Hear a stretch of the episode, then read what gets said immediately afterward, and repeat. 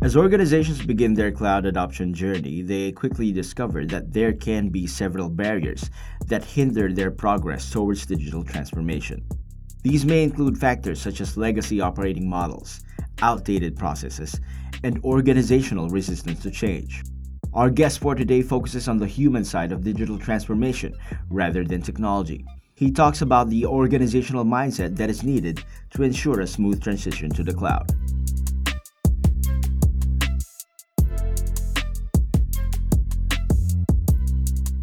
Joining us today from Australia is Toro Cloud CEO and founder and Cocktails co-host David Brown. Hi, David. Hi, Kevin. Our guest for today is the author of Architecting the Cloud Design Decisions for Cloud Computing Service Models and the upcoming book, Accelerating Cloud Adoption Optimizing the Enterprise for Speed and Agility, which we'll be talking about today. A pioneer in cloud computing, our guest has also been ranked as one of the top 100 cloud experts and influencers in the world. He's currently the Chief Cloud Architect in Deloitte Consulting LLP's cloud practice, responsible for helping clients implement cloud strategy and architecture to drive digital transformation.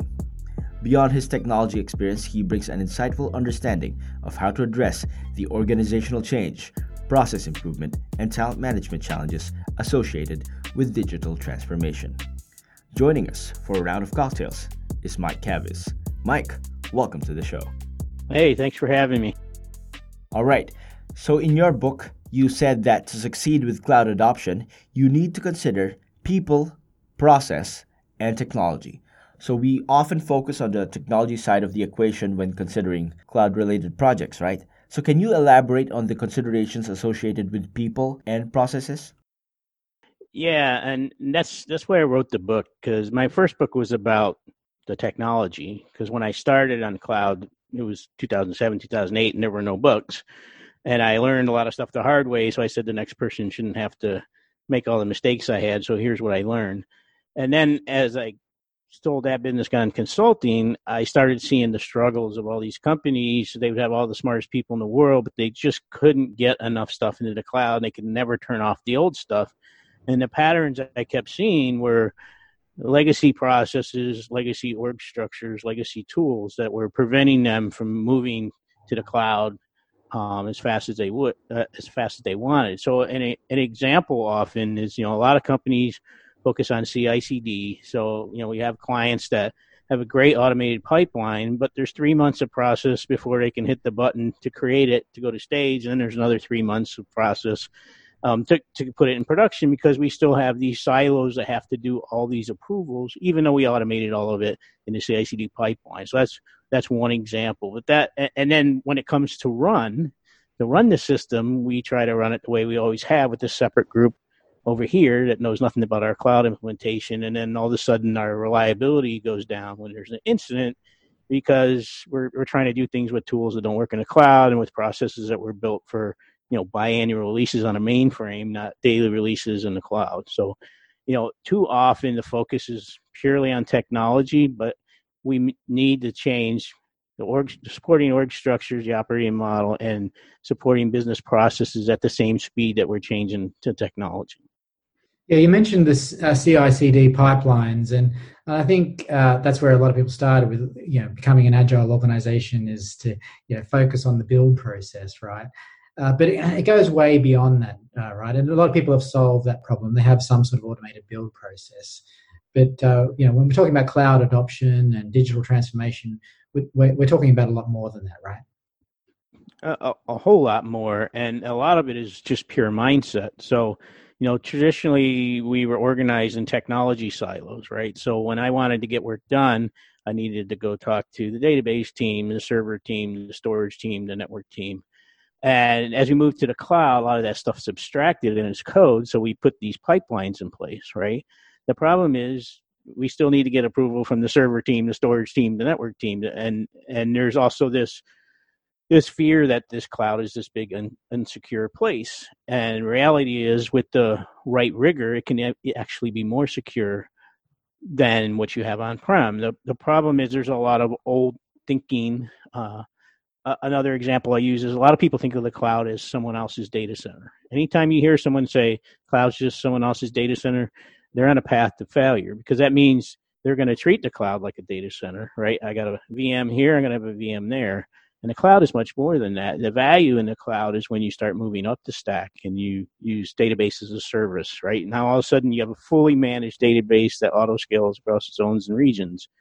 I can instead of implementing my own Kafka queue, I could use a queue as a service, right? So I don't have to worry about scaling and managing these third party solutions. So the, the value is going up that food chain per se. And, and the cloud vendors now are even creating healthcare APIs and financial APIs. Uh, they're even moving up the stack to business services as a service. And when you're allowed to to go up the stack like that, the the speed at which you could deliver software is incredible. And what you focus on is your specific requirements instead of all the plumbing and the commoditized business processes. That's the. And, and as I understand it, your your basic premise is that um, whilst cloud technologies offer this agility and speed of you know these services that you can leverage many organizations are bringing to that new paradigm their old uh, processes of bureaucracy within a large, large organization absolutely, a- absolutely. and um, it, it's it's kind of worse than that so no matter how good or bad your processes are in your data center they're known right so when there's an issue, no matter how good or bad a company is at resolving it, there's tribal knowledge and they figure it out. Then you move to this blank canvas in the cloud. And what people do is they focus on building the software, but then something breaks. And first of all, all those old processes don't apply because there's no physical infrastructure anymore. So what, what, I see often is reliability actually goes down because they never rethought how you respond to incidences in a world where half the stuff is abstracted from you. So you run, I see it so often, and then you, you see these companies, you know, going back to the data center. It's not because the cloud isn't any good. It's because their approach to the cloud, you know, created a lot of failure.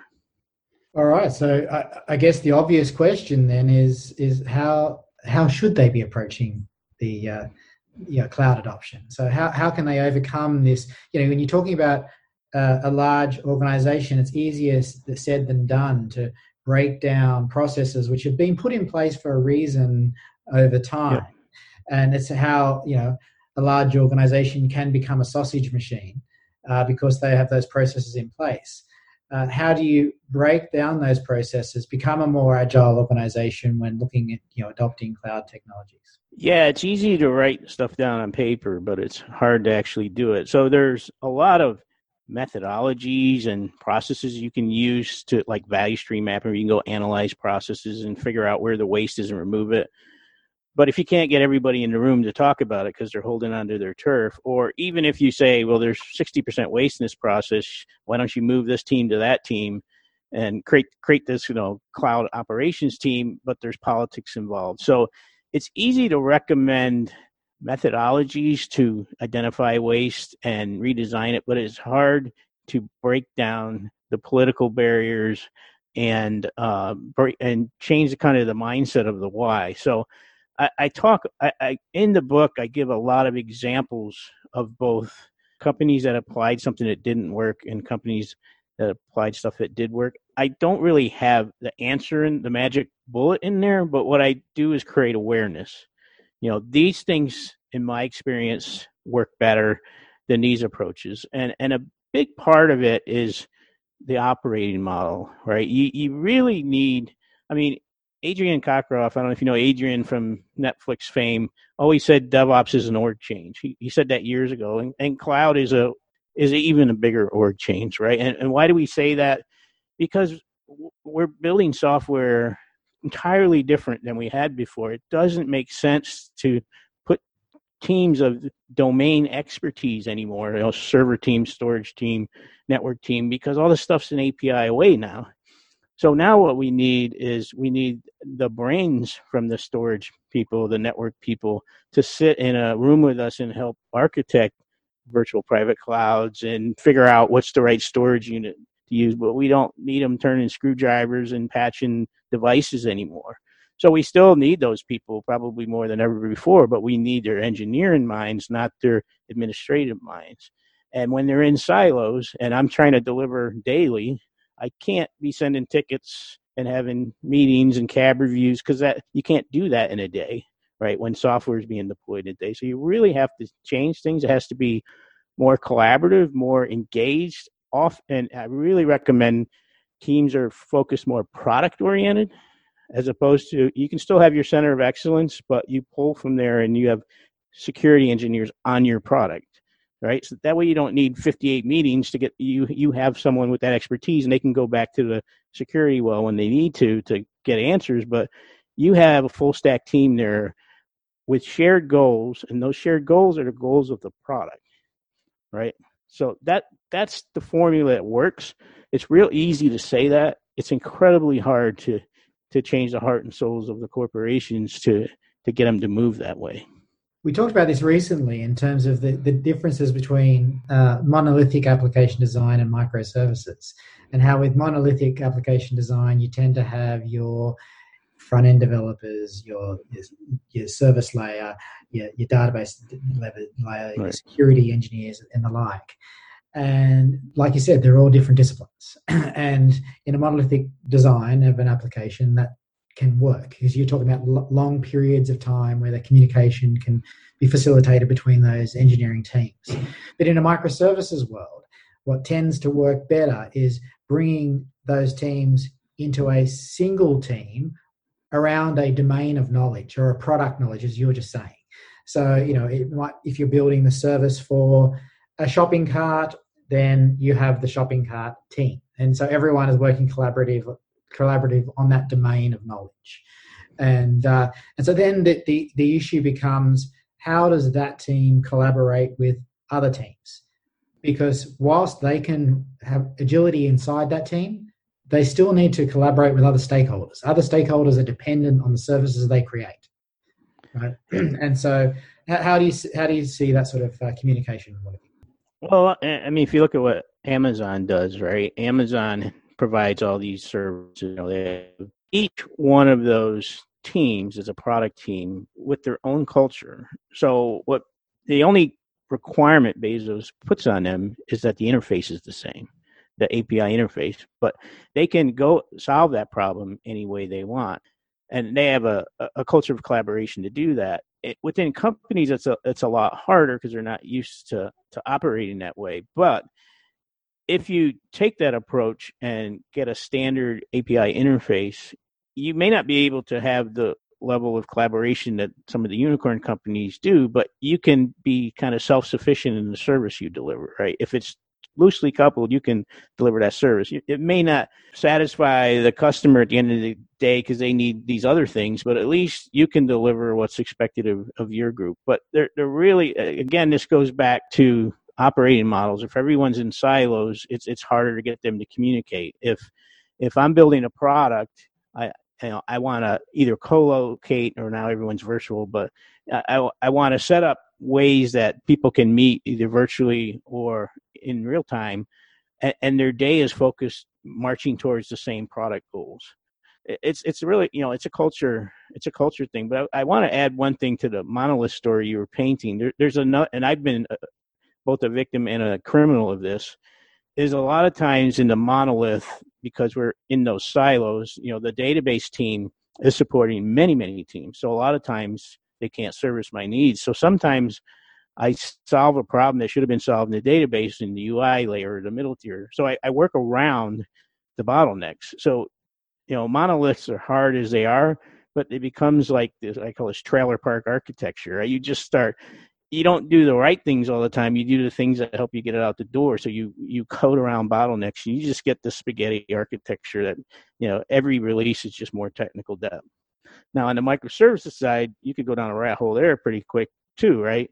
You know, microservices are great, but how do you manage you know 100 microservices, especially if you know three teams are writing at the wrong level of granularity, and you know it, it can become a mess. I've seen spider graphs of microservices where there's like like someone fell asleep drawing with a crayon. I'm like, how do you manage all that? So, you know, microservices can create challenges too, and they require new tools and new processes and new ways to monitor. And you start getting into things like AI ops, right? Humans can't process, you know, 250 microservices run at the same time. So we need to look at new ways of operations. So there's no easy ticket.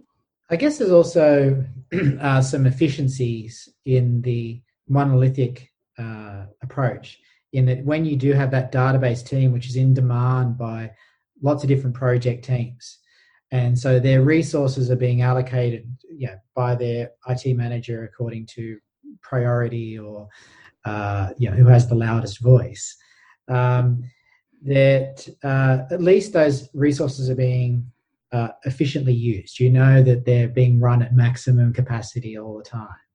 Uh, in a, in what we're talking about by breaking them down into independent teams working on a single product or domain of knowledge, um, I guess we're talking about you know it sounds like a lot more people. You know, you now have database engineers across every product, and so is there a danger that we're just increasing cost and expense and and uh, what used to be an efficient model where it was driven by almost a capitalistic approach to you know uh, what what project had the highest you know return on investment as opposed to uh, you know replicating our teams across multiple product domains. Yeah i don't i don't think there's a difference between being very busy and being efficient. So yeah the database teams were very busy but normally not efficient right? And um, you don't need more and more people to do microservices. You're delivering smaller batches. So you're actually delivering more frequently. And hopefully, if you have a architectural vision, you're inheriting the work you did in the previous releases, right? So you're not creating from scratch all the time. So if you have good architecture, you know, with every release, you can start consuming all your other services. Uh, just going back to that monolithic model again, um, you know, you every, with every release, your architecture usually gets worse, right? Because you're, you know, like I said, people are skating around the bottlenecks.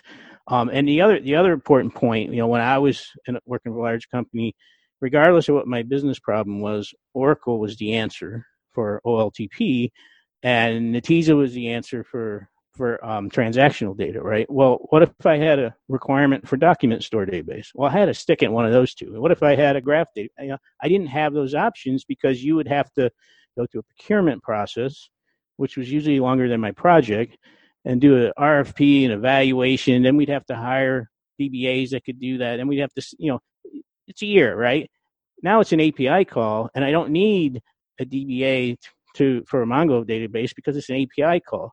So now I can build architectures that choose the right tools for the job instead of having to shove everything in Oracle like I always used to have. So yeah, those Oracle people were busy, but it wasn't the most productive work because we were making bad technology choices. And, and I guess the that leads to agility that uh, organiza- organizational units can now adopt uh, software or cloud platforms uh, on their own independently and as a result, the IT department, that centralized IT department, which used to manage the procurement process and deployment process, has lost control. Yeah, this shadow IT concept. Yeah, so there's good and bad to that. And a lot of the book talks about those types of operating models, talks about federated versus centralized versus decentralized. And I go in and say, what's the pros and cons of it? Well, the, the pros of the decentralized model, where my business unit you know controls things is I can move as fast as I want. Uh, nothing's prescriptive. I can choose the technology I want. The cons is if I'm not really good at security, I can really damage the company's reputation, right? So often, what I see a, uh, a lot of companies. Well, it depends. If the company is one that has bought in a lot of startups or a lot of web properties, usually there's so much cloud skills in those groups because they're born in the cloud that you know the it, it's a decentralized model and what they try to do is build a federated model that says okay what what kind of services do we need to centralize? And usually that focuses around okay we need to get control of the operating system at least right? And create the most patched operating system and let them pull from that. There there are some services but usually when it's top down it's entirely centralized right? We control everything to the point where you can't get anything done because it's just another data center in the sky right? So they follow the same processes it's okay to start there because you don't want to start everyone doing their own thing. But at some point, as your practice matures, you should start allowing business units to take on some responsibilities, right, to move faster. So I think the ultimate, again, it depends on each company, but the the promised land is kind of a federated model where there's some level of some things we need to control centrally, and there's some things you have autonomy out in the business unit. So, like in the financial institution, there's going to be a lot more that's controlled internally.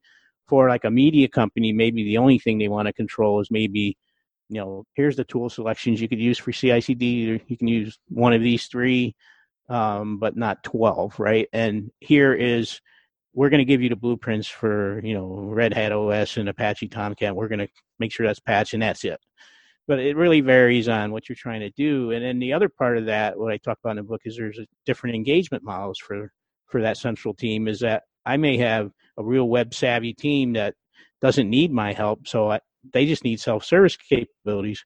But I have this newbie group over here that doesn't know anything, and they need like a white glove service. And I think that's where a lot of companies go wrong is they treat everyone the same, and it's usually to the lowest denominator of, of skills. So the teams with skills are just they can't get their work done, so they just you know shadow IT is born and and flourishes. so.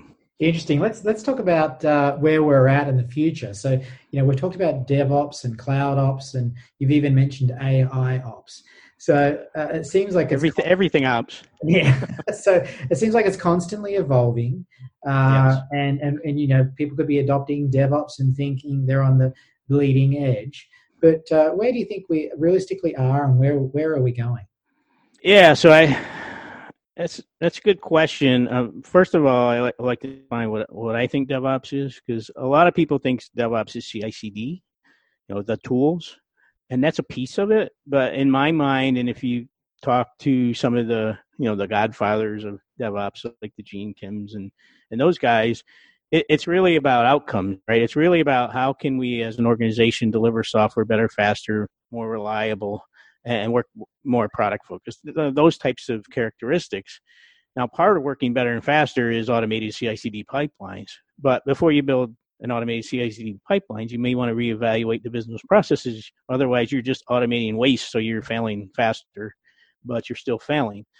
So, with that out of the way, um, the what I see is there's there's a big challenge. There's so much change coming at us at the same time, right? That's why you have all these X ops, right? So it was DevOps, then we said DevSecOps, and AI ops. Yesterday I was in a podcast and it was ML ops. It's all ops, right? In my mind, it's just the technology's different, so the approaches to it are different. But at the end of the day, you know, people bash ITIL frameworks but those things still apply. You may not need to have the meetings that we're used to with ITIL, but you still need service request management. You still need capacity management, incident management problem. You still need those things. Just you can solve a lot of those things through automation. And then the other thing that is happening is, you know, the cloud is a distributed environment.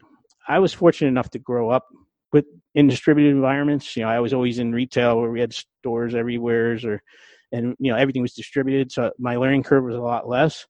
But that's a different beast than the three tier architecture. We we have a lot more to worry about, and it's a lot harder to maintain. So what you're seeing is this boom in in operations right now of new ways of thinking about ops, and you start hearing terms like observability and chaos engineering, testing in production, and, and these things are people wouldn't dream of purposely breaking things in production in, in the old world.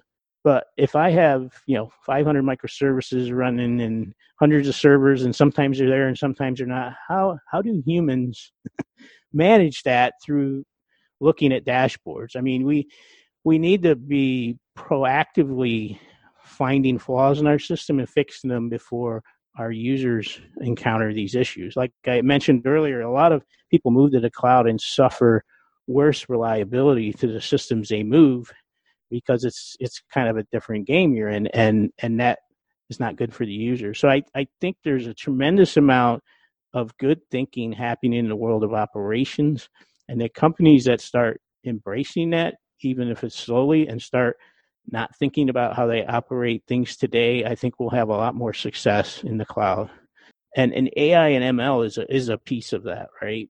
You know AI, AI is good at automating things that humans do right? And when you're trying to monitor thousands and thousands of applications or containers or whatever humans can't do that. So you you let ai do it. Ml is more better suited for discovering the unknowns, the unknown unknowns, and uh, you know, anticipate, you know, finding things that make you fail later that you don't know about, and you can fix that in your code today.